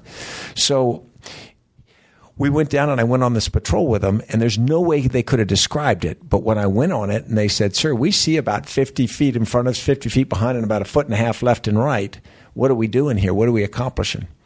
And you you go down and do that. You send a signal, but you also walk back with a much better understanding and appreciation, and nobody can describe it to you. So there's a certain uh, just importance, and, and then I think also if you don't put yourself through that now and again, you can forget who you are. Yeah, you become become detached from the I, realities. on the I ground. think so. And the um, so Can you, I- yeah, Can please. I offer? A, and there's a lot of anecdotes around that, not not just from uh, what Stan was doing, but like as he said, other leaders did this. But um, one thing, one anecdote that, that jumps to mind, um, I think the the point being made around what it does for the organization. Um, there were there were times when I was on the tactical level where he, he he would come out and go with us, which was always always interesting and fun for the for the crew. But when I was his um, aide de camp, there was a one of a coalition partners, um, one of their Can you explain what that means? yeah, so so a non-U.S. force that we were, that we had pulled inside of our organization. So we had you know other other counterterrorism organizations from around the world, and the coalition that would work closely inside of us. And and one of our coalition partners, um, one of their helicopters, they had their own helicopter assets, um, had had gone down in on, on a mission, and they'd lost some, of their operators as a result. Um, and the the U.S. Uh, special operations rotary wing assets are the the best the world's ever known. And uh, the the coalition helicopter pilots went through this phase of feeling you could see it in their force whether, they really were ready to be at this this level of the game, which we all believe they were, and and just bad things happen in, in the confusion of the battlefield. But they went through a stand down, and, and you could see, there was a lot of questioning around um, the the role they should be playing internally. They went through a stand down, meaning they they started second guessing or uh, declining, going out Well, on. they just their their leadership made a conscious decision. Let's stand down the force for the next seventy two hours or so and really deconstruct what just happened. Got it. And uh, you know, the, the cons- if you're in a unit like that, the concern is now everybody's looking at you like you're you're not ready to be a part of the team. That was not what was going on, but you could tell that was probably what they were thinking. And uh, I remember then Gen- General McChrystal came to me and s- said, you know, because he's got a lot of stuff on his plate. So keep an eye on that. The first time they're up in the air to go out on a mission, we're going out with them. And s- said, okay, that's that's that's great. And sure enough, you know, three or four days later, they're they're back up. Rotors are spinning, and we grab our gear and run out and go out on op with them. And didn't make a big deal out of it. Didn't even tell them really ahead of time, except an hour before. Hey, we're going. to uh, the old man wants to hop out and go on this op with you, and it sent such a, a message to the entire uh, coalition partnership, especially the helicopter partner, the, the helicopter pilots, to say we, we're going through this period of self doubt. This is a, a massively you know chaotic environment anyway. He knows exactly what we just wrestled with for the last three days, and he's going to throw on his gear and hop on the bird and go out with us. Um, and it was it, it put the bet, the issue to bed immediately for the entire task force. Uh, and it spreads like wildfire, obviously, which is uh, just a great way for senior leaders to to get really engaged in the trenches. So, Stan, I was going to ask. This just reminded me. You mentioned bird. So, the word bird shows up first in your memoir at the very beginning. Uh, and uh, I wanted to ask you about a decision that one of, uh, I want to say the operators with you, I'm just going to use that word because I don't know a better word, said he was, I think, uh, wildly unenthusiastic about. I'm not sure what the phrasing was, but the, the, the choice not to wear body armor. Why did you, I'm not sure if that was, I, I apologize if this was explained later in the book. Why, why did you choose not to wear body armor? Yeah. In Afghanistan, one of the things about American defense policy is you don't want Americans to get hurt. So you spend a lot of money, get them good body armor. And every time an American soldier is injured, and some of our allies had the same uh, policy, you have to report what they were wearing down to each piece and the idea is we are going to prescribe all of this because we our people are so valued and so important. Where you're there to build confidence and rapport with the Afghan people who don't have body armor. and they are living out in the same areas. And so, if you go to visit them, and I'm going to visit a, a district governor or a province governor or just a, a society leader, and I go all body armored because I'm so important that we don't want me to get hurt. Uh, it signals a couple things. One, it signals maybe I'm more. I think I'm more important than they are. It also signals maybe that I don't have the same courage they have. And so as I'm walking around and dealing with them, for me to be in this, you know, suit of chain mail equivalent, I, I think it's in a very uh, dangerous thing. I was trying to send a message that I trusted them. They were going to secure me when I'm there, and I trust them, and, and that's sort of gets down to the Pashto idea of hospitality. So I thought it was very, very important. I had to wrestle with the idea that there was going to be a certain part on the American side that says, wait a minute, what's he doing here? You know, we've got a policy, he's violating it, but when you're a four star on your last assignment, okay, what are they going to do? And I thought it was uh, important to send that part of the message uh, as we did it. And if if you have, so you mentioned the the hopeless dilemma earlier, where you sort of engineer putting people into a situation where none of the options are attractive. Um, I, we're here in Silicon Valley. A lot of people fashion themselves warriors of one sense or another, and they read Sun Tzu Art of War, and they think of their business as very high stakes. But ultimately, in the field, I mean, you guys are dealing with life and death decisions. So I'd, I'd love to hear in the cases where something goes wrong. So you make a decision, people go out on a raid, there are more fatalities than expected. And you have to operate rationally and effectively the next day. What would your internal self talk sound like? And then what would you say to the the team to get them ready for the next day? Yeah, a little bit of historical context. If you think about it, and you can compare this to earlier times of war, but the first part of after 2001, we were worried about Al Qaeda, worried about Afghanistan. We went in; it was turned out to be remarkably rapid and, relatively speaking, low cost in terms of casualties and whatnot. And then Iraq, actually, the invasion turned out to be the same way. So there, there got to be this sense that okay, this isn't that hard it's not going to take this long, and the cost will not be hard. We, we have a few fallen heroes, and we celebrate them, but we don't think it's going to be a grinding attrition. Then, as we got into the difficult era after fall of 2003 and got into 2004 and 5 something different happens one we started to realize that this was going to be very hard and every time we lost a comrade they were not going to be the last and that's a different mindset because then people start to make their personal calculation. They said, How long can I do this before the roulette wheel hits me? Um, and, you know, is it going to even come out right? If we pay all this price, are we going to have a successful outcome? And that's a different mindset as well.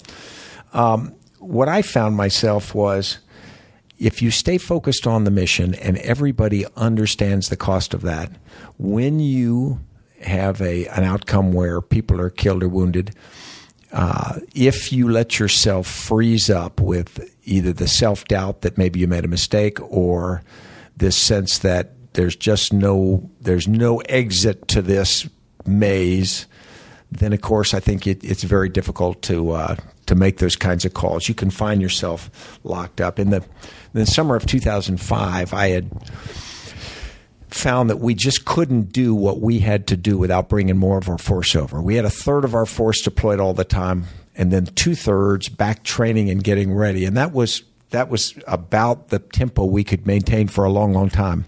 But we hit a period when we needed two thirds of the force in the fight.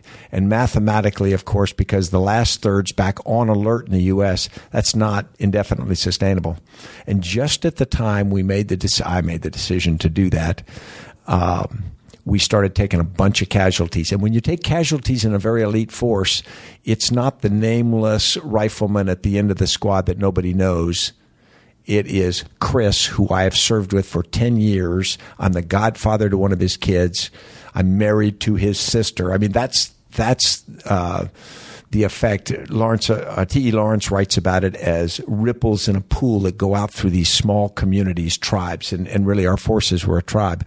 So suddenly, the effect of that can cause you to to be even more impacted by. Ulysses S. Grant used to say that he didn't visit hospitals much because he found if he went and he saw the terrible carnage for which he was responsible, he'd lose his nerve to command it.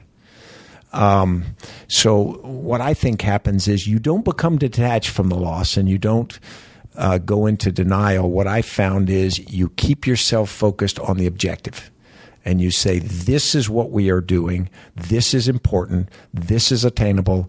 And the steps we are taking to it are the best steps I can figure out. They're they're uh, responsibly arrived at to the best of my ability, and they are judiciously executed to the best of what we can do. So this would be potentially what you just said, what you would sort of remind yourself of in those moments? Yeah, and of course, you don't say it quite that explicitly in the organization, but the first thing you do when an organization suffers a loss is not tell them, you know, don't let people marinate in their grief. They can grieve. Uh, when I was in Afghanistan, the German army got in a firefight and they had four of their soldiers killed. And it was the first four German soldiers killed in combat since World War II. And so I flew up to be with this company, and they were literally in shock. And they were all in this room trying to figure out how do you process this? Because we go to war every few years.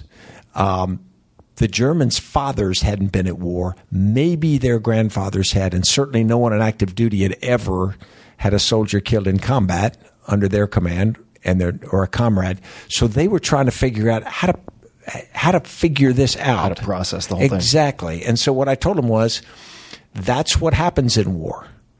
You don't you don't get the enemy gets to do that. You get to kill him. He gets to kill you. And what you do is you get right back at it and you get right back at it right away and stay focused. And that's, I think, the best catharsis you can do, difficult as it is. Get back on the horse. Exactly. Chris, I'd love to uh, segue here for a second uh, to to ask a question that I'd like you to answer in two different ways. Uh, so the the question is, when you think of the word successful, who's the first person who comes to mind? And I'd like to ask you who that person would have been when you were in the field, sort of operating at the highest level, uh, and who that person is now, if they're different.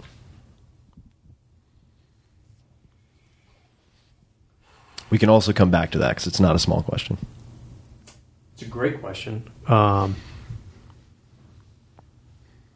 but if I'm so, I'm trying to think of it in, in a through a military context. If I was um, going back to my earliest days, um, my earliest days post 9/11, right? Um, from a tactical level, I think um, your world sort of shrinks at that point, um, and I'll answer it this way. And I don't know if this gets to the exact point, but I had a I had a, a great mentor of mine um, early on in my career say uh, advice that I heed to, till till now, which is you should have a running list of three people that you you can or you don't need to share with them and with the world um, that you're always watching. Uh, someone senior to you that you want to emulate, a peer who you think is better job than you are and you respect, and someone subordinate who's doing the job you did a year or two or three years ago better than you did it. And that's that's if you just have those three individuals that you're constantly metricing yourself off of, um, and you're constantly learning from, you're going to be exponentially better than than than you are. Um, that's great advice. So I think I had that that probably rolling sort of uh, lists constantly at the t- you know top of mind as I was going through it. Um, you know, one of the one of my earlier experiences in that you know in the more kinetic environment uh, inside of um, the JSOC world. You know, I remember distinctly one of my first, you know, squadron commanders who was a few years senior to me, who was the first person I thought that was really tackling the problem right on many levels, intellectual sort of chess that he was playing on the battlefield, uh, leadership amongst the, you know, pretty elite organization, and then his personal courage and how he approached the mission. Um, and, you know, those people, I think in, in, in any good organization, they sort of roll in and out of your lives. And so I didn't have a person that I was constantly looking to. I always had someone that was filling that sort of space for me. Um, now, as I look back on that, um, and it's funny, I was just thinking about this person the other day for some reason. I'm now two years older than they were when they were in that spot. But sort of time freezes, you know, and you, as you look back on these moments. Um, I was actually thinking about the other day, thinking I'm, I'm maybe what eight years shy of as old as Stan was when I was his aide de camp. And you're like, That how did how did that happen? Sneaks up, sneaks yeah, up on it you. does sneak up on you. So you know, as soon as I know it, I'll, I'll I will have this frozen imagery of you know then General McChrystal, who was that person for a lot of us for many years, and I'll suddenly think, wow, I'm I'm two years older than he was when I was. But you still, you know, I think that's part of the beauty of how the human mind works. You have these people captured in time and what they meant to you. Is there anyone now that uh, you know you're working a lot in the private sector? Anyone aside from say Jobs who comes to mind? Uh, and and there are people here in in the valley who would argue that Jobs, in many many ways, was uh, unsuccessful. Uh, perhaps not the happiest guy, perhaps not the happiest home life, etc. Uh, so it comes down to kind of your personal definition of success. But these days, who would who comes to mind? Uh, and it, it could be the same person or could be someone else. Yeah, I'll say, um, you know, a general general refl- reflection uh, transitioning out of the military is, you know, when you're in uniform, you have as many biases of the corporate world as they have of the, of the military, um, and most of them are misinformed. And what, so, what are the common uh, percent? I would love to hear this because, of course, you know I live in San Francisco, very liberal in uh, almost every possible uh, capacity. A lot of misconceptions and um, perceptions of the military that I think are un, unfair and un, un, inaccurate. What so Yeah. what what are what are the military guys?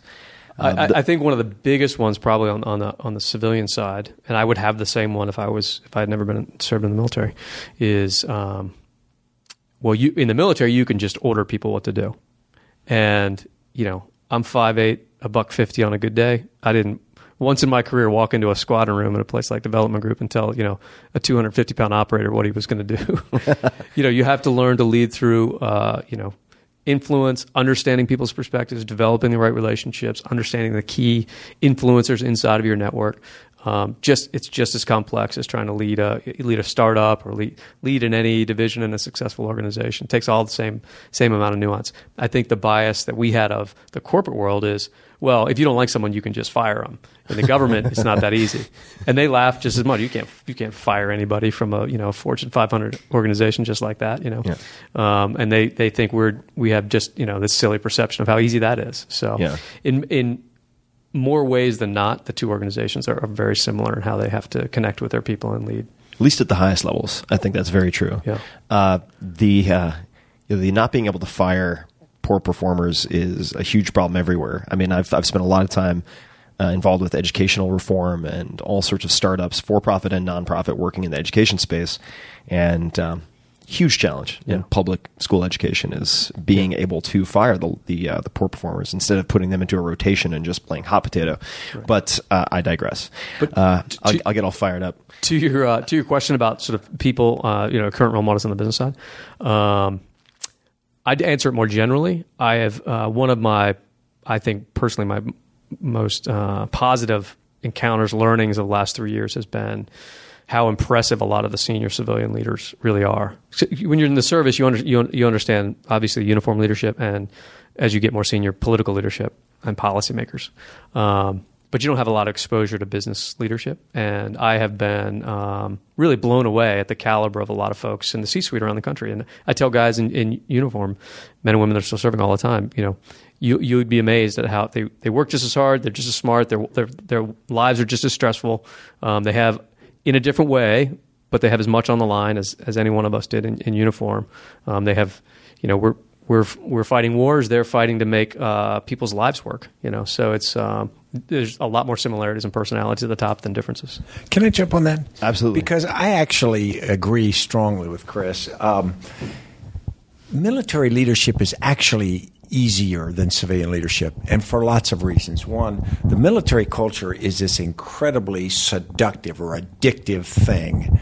Most military people will tell you they don't like the big bureaucracy. They don't like a lot of things about what the military you do in the military, but being a part of that camaraderie, being a part of that organization is just absolutely magnetic. And most people who served a while will tell you they would go back in a heartbeat to be back in that. And it's easier because one, there's this very clear sense of who you are. There's uniforms, there's a tradition, there's this lofty mission of defending the nation. The issue of money is never on the table. The government pays you a certain amount. Everybody knows. So there's no idea I'm not paid enough and Jim got more than I did. Uh, so that's completely gone. And there's also this sense of selfless sacrifice. And, and maybe it's actually more than it should be because most of us joined the military because it looked interesting. And yet once you're in, you get this self reinforcing idea that you're making this huge sacrifice to serve your nation. And uh, so I would actually argue it's far easier than leading in the civilian world is. In the civilian world, where you're dealing with markets, Wall Street, boards, employees, the vagaries of competition, and all these things, I think a leader. The impressive ones that I think leave Chris and I uh, really, really um, sometimes in awe is they can pull through all of that and they can pull the sense of purpose in the organization and the positive leadership, uh, even through the challenges that that I think those things add to it. Yeah, it's a very multifactorial, sort of uh, multivariate problem, which we're going to come back to because I, I, obviously want to talk about um, the McChrystal Group and a lot of what you guys are up to. What I'd love to do is uh, I have to ask this. It's it's kind of a, a, a out of left field here, but um, Stan, do you have you ever had a meditative practice? Have you ever meditated? Um, not really. When I was at West Point, they were experimenting with transcendental meditation. So the psychology course I took, we did a little of it. But the, the answer is no. I had that just glimpse at it, but never really followed through. Got it. Chris, have you ever meditated? The only reason I ask is that it's it's come up a lot in in conversations with maybe seventy percent of the people I've had on the podcast. Not all, um, and all of them are world class performers. But uh, um, uh, the the short answer is no. I don't get up and meditate once a day, but I I do find that um, when you talk to people about what they get from meditation, um, I I'm in the same mental state when I finish a, a, a, good workout, which I try to work out Agreed. six days a week. Um, I got into uh, yoga practice pretty pretty intensely for about three years, and just haven't had the time for it in the last two years or so. Um, but I personally, I think the combination of a, a, it has to have a physical component to it for me to reach that sort of like mental like balance state, which I can do running. I can do it in, through yoga. Some people can do it, but just by sitting and concentrating. But I think the end state's the same. Yeah, and I, having looked at it really closely, I think the the psychological and even sort of neuro neurological biochemical um, effects of meditation are very similar to some of the effects. If you look at, say, exercise, that daily practice uh, increasing you know brain derived neurotrophic factor and so on and so forth. Very very similar kind of mindfulness effect. Uh, I'd love to to to ask a couple of questions from my fans, and then uh, would love to kind of spend the last portion of our conversation talking about you know the work that you guys are doing now as well as the most recent book. So the First question is from uh, Daniel Maroli, if I'm getting that name, and he wanted uh, maybe Stan or either of you guys, but Stan, I'll, I'll, pose this to you first: the red team concept. So, and he was referring to the mention in Blink, but he was he was curious to know, and I'm paraphrasing here, but just elaborate on how it's used in the military. Sure. The concept of red team is designed to test a plan, and so what happens is, as you develop a plan, you've got a problem, and you develop a way to solve that problem, you fall in love with it and you start to dismiss the shortcomings of it simply because I think that's the way the mind works. You start to say, well, this will work. And sometimes you're actually skipping over real challenges to it be, or vulnerabilities in it because you just want it to. And as we describe it, sometimes a plan can end up being a string of miracles. um, and that's not a real solid plan. So red teaming is you take people who aren't wedded to the plan and you have them take a look at it and how would you disrupt this plan or how would you defeat this plan? And if you've got a very thoughtful red team, you'll produce stunning results. There was a war game back before the the uh, invasion of Iraq, where a retired uh, Air Force, or, sorry, Marine general officer, uh, he was the Iraqis, and he didn't wait to be attacked. He attacked Kuwait. He hit the ports. He went, and he sent the entire plan into a tailspin. And there were people who said, "No, no, you can't do that. They'd never do that." And he goes, "Well, it worked." and, and so maybe they would. that's it. right. He forced people to think, and so the entire idea of red teaming is, and it, yet it's hard to red team your own plan, right? Because you become too uh, sort of. Uh, the sunken costs cognitively becomes something you need to defend. Uh, the um, are there ways now? I, for instance, one of my uh, friends who is on this podcast, Samy Kamkar, he gets hired by companies. Uh, he's a hacker who got a pretty strong slap on the wrist by the FBI and so so forth not too long ago. But he's hired to red team security systems, so he'll try to break into uh, you know virtually break into offices and so on, so that he can help them plug their defenses before someone really malicious does that. Are there any other examples of uh, red teaming that that apply to the the business world? Well, yeah, we've we've um, some of the work we're doing now with with organizations. We've uh, designed systems, and they're they, they're pretty unique and nuanced for each organization. But um, as a broad example, uh, one of our personal beliefs from our own experiences, you know, it's one thing to create a strategy. It's another to really have thoughtful contingency plans built in, and that's that's something that the special operations community does does really well. And so, um, we've done deep work with with organizations. Say, okay, let's whether it's quarterly, rolling, or or your annual strategy. Let's take the time to do a separate, you know, two day offsite or what some sort of working session.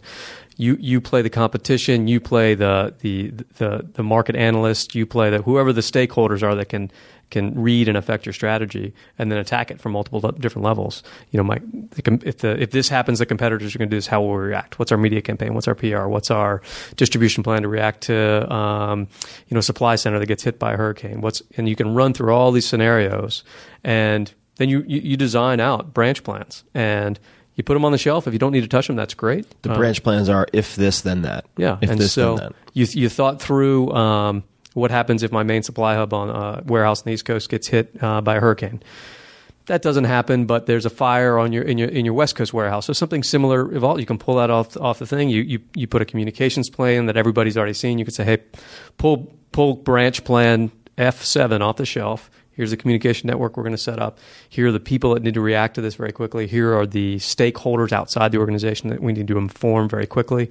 And so, when done well, it creates sort of a, a, a very relaxed sort of response inside the organization, and people on the outside see, wow, they've got they've got a great plan in place. They're putting it into place. So the analysts are comfortable, the market's comfortable, and they can move through these things uh, very smoothly. Yeah, it's it's so so important. I I I, uh, I really enjoy kind of exploring that type of exercise because it, it, number one, just from a practical standpoint, allows companies to be non emotionally reactive because you have the sort of crisis management if this then that in place beforehand. And um, you know I've, I've always been kind of allergic to politics but i have seen a few um, documentaries. For instance i think it was the war room about uh, clinton's first campaign where they were very masterful at the if this then that. What if what if if we get hit with this accusation or what if this footage is used? How are we going to respond? Having all that kind of in place beforehand was fascinating. Uh, another question. This is from uh, Mike Elias, and uh, the question uh, I'll pose this to Stan, but Chris, open to you as well. What are some good ways for the average citizen to practice military strategy? Any games or activities? And he put, you know, risk, comma, chess, comma, football, etc. Yeah, it's a great one. I, uh, chess is typically thought of as the classic strategy game, and it was designed to teach future leaders how they could do that. I think you could do almost anything. I think planning football games can do it. Uh, and so I think anytime you are trying to clearly define your end and then assign ways and means to that, there's a discipline to that process. And what I say is if you if you take a game or an endeavor and you say, I've got to apply these ends, and then you do a calculation, what am I willing to do? What's, what am I capable of doing? And what resources do I have reasonably and I'm willing to put against that? You put again, it's not mathematical. It's more art than that, but there's a certain underlying math to that. So I, I think just going through that process to seeing whether it gets there, it's like developing a business plan, like developing a war plan. And it's amazing how often we actually skip that and then if you if you go back and look at some of the great failures in history, if you do the math on Napoleon's invasion of Russia, it starts with an assumption that if you capture Moscow, Russia will collapse. Well, that assumption was bad. And then if you look at the logistics of it, where you're hauling weapon, you're hauling wagon loads of fodder for horses, suddenly mathematically you can't haul enough fodder in the wagons to feed the horses. So unless you can live off the land, it just doesn't work, and the Russians aren't going to let you do that. So you start to uncover basic disconnects that are are not difficult to come up with, but we we almost are in avoidance. We don't want to look at the hard reality of the math. So, so I want to follow up, uh, and then I'd love to hear from you, uh, Chris. So on that, so chess. Uh, one of my closest friends is uh, Josh Waitzkin. He was the basis for Searching for Bobby Fischer.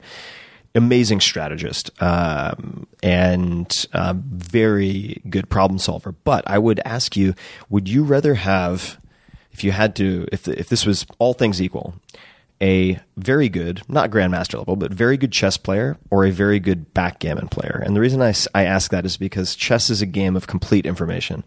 Backgammon, you've got the, the dice to deal with, or the die, I'm not sure, I'm mixing up my plurals here, and the doubling cube, where you can have someone raise the stakes and then double the stakes again. So it's a game of incomplete information.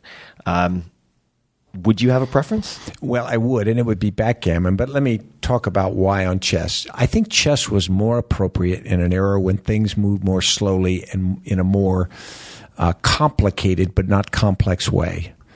Um, complicated meaning more pieces, but not complex meaning unpredictable. More, that's right, more mechanical. If you think about it, if you and I were playing a game of chess right now, and we each had our sixteen chess pieces and I moved, you moved. I'm against you, and we're both micromanaging our teams. But what if, through the dynamics of shared consciousness, all of my chess pieces could decide on their own and they could communicate amongst themselves. So, in fact, you aren't really playing me, you're playing the combined intelligence and flexibility of my 16 chess pieces, and they can move whenever they want. They don't have to wait for you to move. Suddenly you say, well, wait a minute, that's not fair. But that's the environment we're in now. You're not against one iconic decision maker, you're against this networked uh, set of competitors. Maybe they're in coordination uh, intentionally, maybe they're unintentionally coordinating. And so, what I would argue is chess actually may reinforce a more mechanical, structured game than the world allows right now. Uh, I like it. Uh, Chris, do you have any additional thoughts? Um, yeah, I think it's an interesting question. I I would um, offer that I think being on a team is important um, from as early age as possible. And that doesn't, you know, I have two children. I don't, it doesn't matter to me if they grow up to be Olympians or, or just barely enjoy sports. But I think it's important to be on a team, and that could be a chess team, debate team, an individual sport like a wrestling team, a team sport like football. But just being part of that sort of collective mentality and understanding your strengths, how you can support others, um, the discipline of being on time, the personal uh, fault you feel when you you know you don't work as hard as your teammates or you come up short in, in a game. All of those are just critical life lessons, and the, and the, I think the best leaders I've seen in business, military, any space, um, not necessarily star athletes, but had a real early exposure to what to what it meant like to, to be part of the team and support those on your left and right. Uh, Stan, one more question um, that is that is, um, and then we're going to segue into uh, everything you guys are working on now. Uh, during your experience teaching at Yale, um, what was something that surprised you, good or bad, about the students in your class? Maybe it's good and bad. Yeah, it, it certainly surprised me. Um, I thought that I was going to go to Yale, and because of the history, they were going to be politically liberal and biased in that way, and therefore sort of closed minded to, to open things. And I found that they are not that at all. They are not liberal, they're not conservative, they're skeptical. And that's a new quality. They are skeptical of how government works. They're skeptical of how business works. They're skeptical at how people who try to influence them operate. And because I teach leadership and you're talking about how do you lead something, suddenly I realize that the constituency that they represent, I don't think they're you know completely unique. I think they're largely representative. Is we are dealing with a group of people who want to test the hypothesis. They are loyal, but in a different way. They aren't slavishly loyal to uh, even a set of ideas or a party or anything like that. They're not what their parents were. They're what they are. And to me, that's a pretty big difference. I think generally it's good. But at the end of the day, I do think they are going to have to migrate from being just free agents too. I think they're going to have to find that they are going to have to come together to move things in one direction or another, and and hopefully that'll come naturally. And that is just to you, by that by that you mean to partner with groups of like-minded people. But before you can have like-minded people, you have to determine what you share in common. Exactly, but not be dogmatic about what you are. Don't say, you know, I remember I, I hung up with a guy, hung around a guy when I was young who said his father told him, in every election, I want you to vote for the best candidate. You'll find it merely coincidental, coincidental. That's always a Democrat. um, and you grow up with that. And so I don't think they grow up with that, but what I do think they're going to have to come together to make certain things happen. And hopefully that'll happen organically. Awesome. Yeah. No, it's uh, I've I've taught a bit at uh, Princeton in high tech entrepreneurship, and um, yeah, I've, found that wherever you know the, the case study method is used, and there are many many schools that use that though, but uh, basically forcing them to role play in a, a inquisitive way that tests those sort of opinions they might hold dear. Um, vets for some really interesting students. Uh, it's been really fun to to see what those students have done after graduation. Uh, I'd love to talk about the McChrystal Group and, and what you guys are up to, as well as, as your new book. Uh, so, not sure the best way to to start off. Uh, maybe, uh, Chris, do you want to give give uh, perhaps an overview of, of you know how it came to be? Sure. What you guys are up to? Yeah. The um, so the group itself was uh, founded as, as Stan retired. Really, early 2011 was incorporated. Um, so going into you know where we're fourth year or so. Um, the idea it's based on a, on a thesis, which is uh, we were part of something very unique uh, that's affecting the entire world right now, um, and because of the you know the actions on 9/11, we get pushed into uh, we the military collectively uh, got put into what I think of as a bit of a time machine. And so we uh, were exposed early to the fact that the traditional organizational models of the 70s, 80s, 90s, the late 20th century, which were built around a foundation of creating scaled efficiency, uh, and we had refined that to, to a Zen level inside the special operations community. When we put that model into today's reality, which is uh, fighting distributed networks of individuals that can move uh, information at the speed of light, literally, just by using cell phones, YouTube, email accounts, etc., uh, can quickly outmaneuver and find the gaps that exist inside of hierarchical bureaucratic organizations. Uh, we started to feel that pressure in 2004 in Iraq. Uh, went through this uh, series of changes under, you know, five years under uh, Stan McChrystal's leadership of the organization and the other leadership teams that started to evolve around that.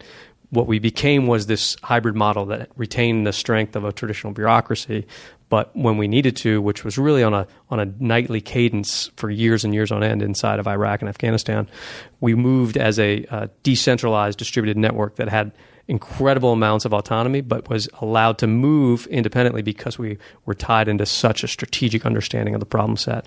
And so, So it sounds like you were sort of moving from, uh, excuse the the uh, the comparison, but from the spider to the starfish, but with still the economies of scale That's and right. leverage of a large organization. That's right. Retaining that, you know, because bureaucracies are still very important. They, that's how in the, in the military. That's how you train soldiers. That's how you deploy aircraft. That's how you budget. Um, same same holds true in, in large organizations. But you also have to be able to move with speed and accuracy that that networks allow for. Um, so they can no longer be ignored.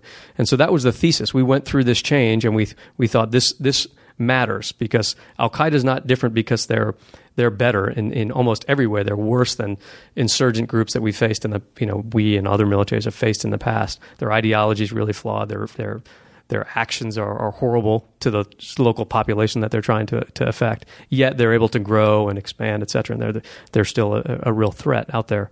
And so, what makes them so good? It's the information age. And so, if we're facing this problem, everyone's probably facing some form of this. So let's take this thesis out into other spaces and see who we can partner with and help them think through these things. And and we've worked everywhere from consumer goods to finance to technology, um, and everyone has some version of this uh, this problem that they're facing. They're trying to grapple with how do I transition my organizational leadership model into the 21st century. Um, Stan, the uh, so I'd love for you to maybe answer two things. The first is uh, explaining the title of the new book, uh, which the, the chess discussion made me think of, of course, uh, and then per- perhaps some of the the insights or learnings that you guys have had uh, that have been most surprising or useful to the uh, businesses that you've worked with? Sure. First off, the, the title of the new book I think is exactly right. Unfortunately, it's not the one I recommended. I I had recommended one called the Proteus Problem, which was designed to allow organizations to deal with shapeshifters. But I was talked out of that, and I'm very glad I was because Team of Teams really is based on the idea that we have this worship of the concept of teams. You, you bring people together, they get this trust in common purpose, they can finish each other's sentences, and they have this ability to do great things. But the reality is, teams have limits of scale if you go back to ancient history, the size of a Roman infantry company a century was 100 people. The size of an American infantry company now is about 100 people.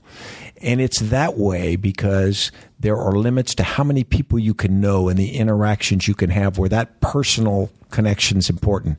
So once you get above a certain size, we'll say 100, uh, suddenly you can't be one big team. You can have banners in your company and you could say, we're Team X, but the reality is you are a series of teams. And that series of teams can have several things. One, they can be under the command of a headquarters, and then you've got these separate teams.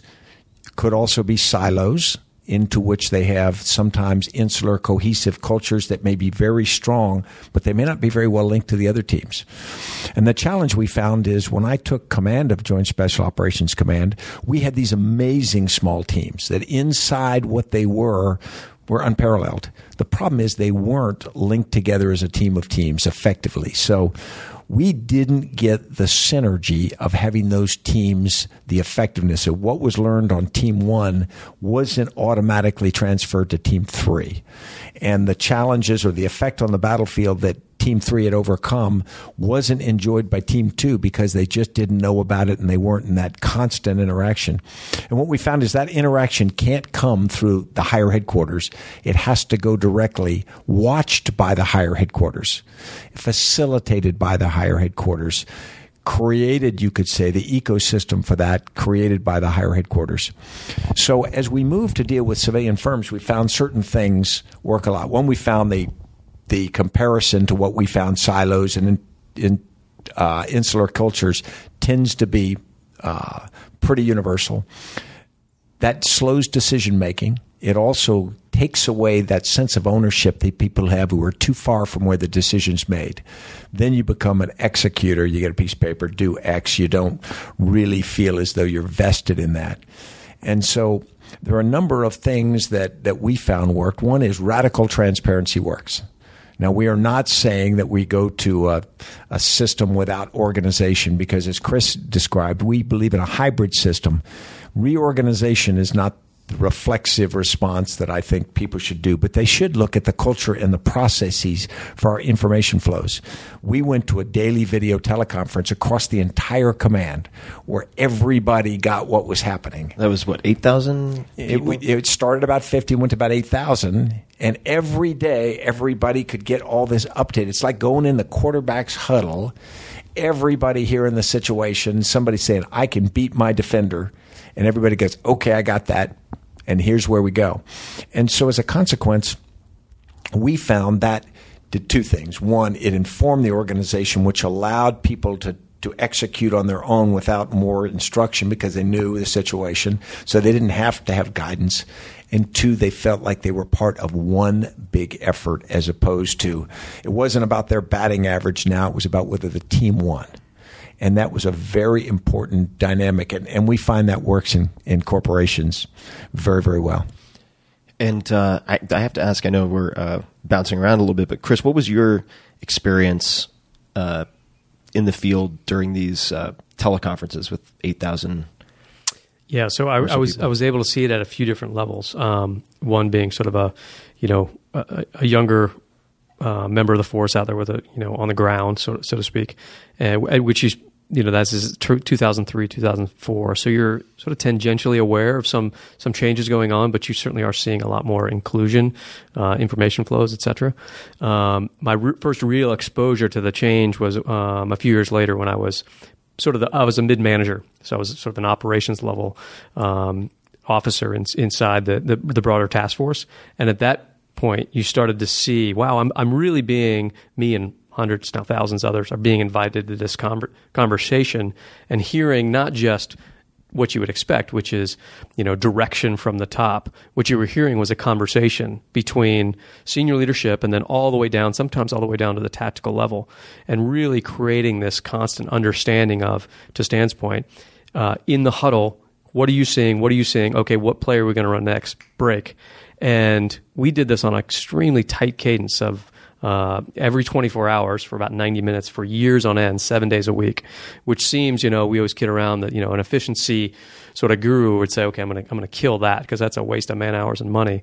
But it became the most important 90 minutes of your day. And what it allowed you to do was because we existed on this 24 hour cadence, not because we wanted to, but that was this, that was the speed at which Al Qaeda reset itself. And so if you plugged into nothing else, you went to this massive forum because then you had 22 and a half hours of autonomy and you were you were extremely informed. You could run your plays independently, and then you you came back into the huddle and you resynced with thousands of others, and you'd hear real time learnings from around the battlefield, and would shape your thinking for the next day. And and and it was the consistency of that pattern that allowed us to really suddenly now we're we're thousands of people around the globe, and our decision making cycle is faster than a, a three person uh, terrorist team running around Baghdad. Yeah, it's it's so important. I think also, and I know we're running up on time, so I'll, I'll wrap up in uh, just a few minutes. I have have one or two more questions, but the understanding, I think these principles are so key, and that's why I really want people to check out Team of Teams, and we're gonna we're gonna get to how they can learn more about uh, what you guys are up to in terms of different websites and so on. But uh, because you look at, say, a tool, right? So that the video conference is one tool. Uh, software like Slack has become hugely popular and powerful in the startup world, precisely because it serves a very similar function. It helps to to to allow this kind of rapid communication and iteration without becoming a, glut of twenty thousand threads of email. Uh, so the, the, the question I wanted to ask, last question. Um, and then uh, then I'd love to hear where people can can learn more about everything. And I'll put a ton in the show notes for people listening. Fourhourworkweek.com forward slash uh, podcast for all the show notes. Uh, Stan, if you could offer, if you if you had to offer your let's just say thirty year old self some advice, what advice would that be? Wow. Um, I I think up through probably 35, I was very much a control freak because the size of the organizations I commanded and I was part of were based, uh, were small enough where I could micromanage them. And I had a fairly forceful personality. If you worked hard and studied hard, you could just about move all the chess pieces, no problem about age 35 to 40 as you get up to battalion level which is about 600 people suddenly you're going to have to lead in a different way and, and what you're really going to have to do is develop people and so it started to become, and, and the advice I'd give to anyone young is it's really about developing people who are going to do the work. Unless you are going to go do the task yourself, then the development time you spend on the people who are going to do that task, whether they are going to lead people doing it or whether they're actually going to do it, every minute you spend on that is leveraged, has exponential return. I used to tell people we had a five day training week in a uh, in an infantry battalion or company, and if you spent five days training, and then you sort of spent you know, maybe at the end of the last day sort of cleaning up, you're going to be at a 20% level of effectiveness. If you spent four days training leaders, developing leaders, and then spent one day out there actually pulling everybody together and scrimmaging, you're going to be so much better. But yet you don't think of it. We want to rush to the field and, and try the whole thing when in reality we haven't put the pieces in place in the professional development. So I think it comes back to developing leaders in, in every sense that's something I need to think long and hard about. I'm I'm still that control freak with the strong, forceful personality. Doesn't always doesn't always scale. So, homework assignment for self. Uh, Chris, what about you? Advice to th- your 30 year old self, or any 30 year old, uh, any 30 year old for that matter. Yeah, I think um, probably for me. So I was sort of knee deep in my um, special operations career at that point, really starting to break into what would be considered the next level. Um, I would go back and say, hey, the number one thing you're doing right now is developing a set of relationships that are going to carry you through not just the next 10 years, but really through the next period of your life. Um, I remember hearing someone tell, tell, told me once, you don't really develop um, friendships after college. And I don't believe that at all. I think you develop a series of relationships at different p- periods in your life, and that happens to be, uh, I think, that 30 to 35 range is a critical period for most people because you've got your college friends, you've done something professional, now you're getting into the next level, what it, what you're going to be in the professional space, and the the knee jerk reaction is to focus in on yourself and say, "This is when I prove that I'm going to be a in the C-suite someday. Where in reality, what you're doing is developing a, a set of peer friendships, um, internally the organization, externally, whatever. That's your the, really the formative years of your reputation, um, and you if if people will remember you as either you know a s- self-serving sort of track person or someone that really saw the importance of the of the network of relationships. So true. The the whether you're remembered as a uh, and served personally as a relationship person or as a transaction person really holds true. Well, this has been a blast, guys. I uh, I want to be respectful of your time. Where can people learn more about uh, your group, the new book, and so on? What websites, Twitter accounts, if they exist? Yeah, yeah, yeah. Uh, well, I'd encourage everybody to go out, pick up a copy of Team of Teams. It's available on Amazon, obviously. Um, so we're really enjoying that that run. It's been out for about four weeks now. It's on uh, ebook and uh, and Audible as well. Um, and then just www.mcchrystalgroup.com. Uh, Could you spell McChrystal? M C C H R Y S T A L group.com. Um, and if uh, if Stan McChrystal has one pet peeve, it's misspelled McChrystal. his staff was notorious for doing it, sort of an And inside guys, joke. are, are you guys on uh, social media, the, the the Twitters and so on? That's right. Yeah, and and our links right on on uh, McChrystal Group. I'm at uh, uh, Fussell Chris and F U S S E L L Chris, and then McChrystal Group links are And at Team of Teams. at, at Team of Teams is on, on Twitter as well. Great. and then we've got all our links on on our website as well. You can follow us Perfect. And I'll there. put all these in the show notes, guys. So for links to the books and everything else, a lot of the resources and so on that were mentioned in this, just go to 4hourworkweek, all spelled out, dot com forward slash podcast. And thank you, gentlemen, so much for taking the time. This has been a blast. Tim. Thank you. And uh, if you guys listening would like a, a round two potentially at some point, please let everybody know, let me know, let them know on Twitter. And until next time, thank you for listening.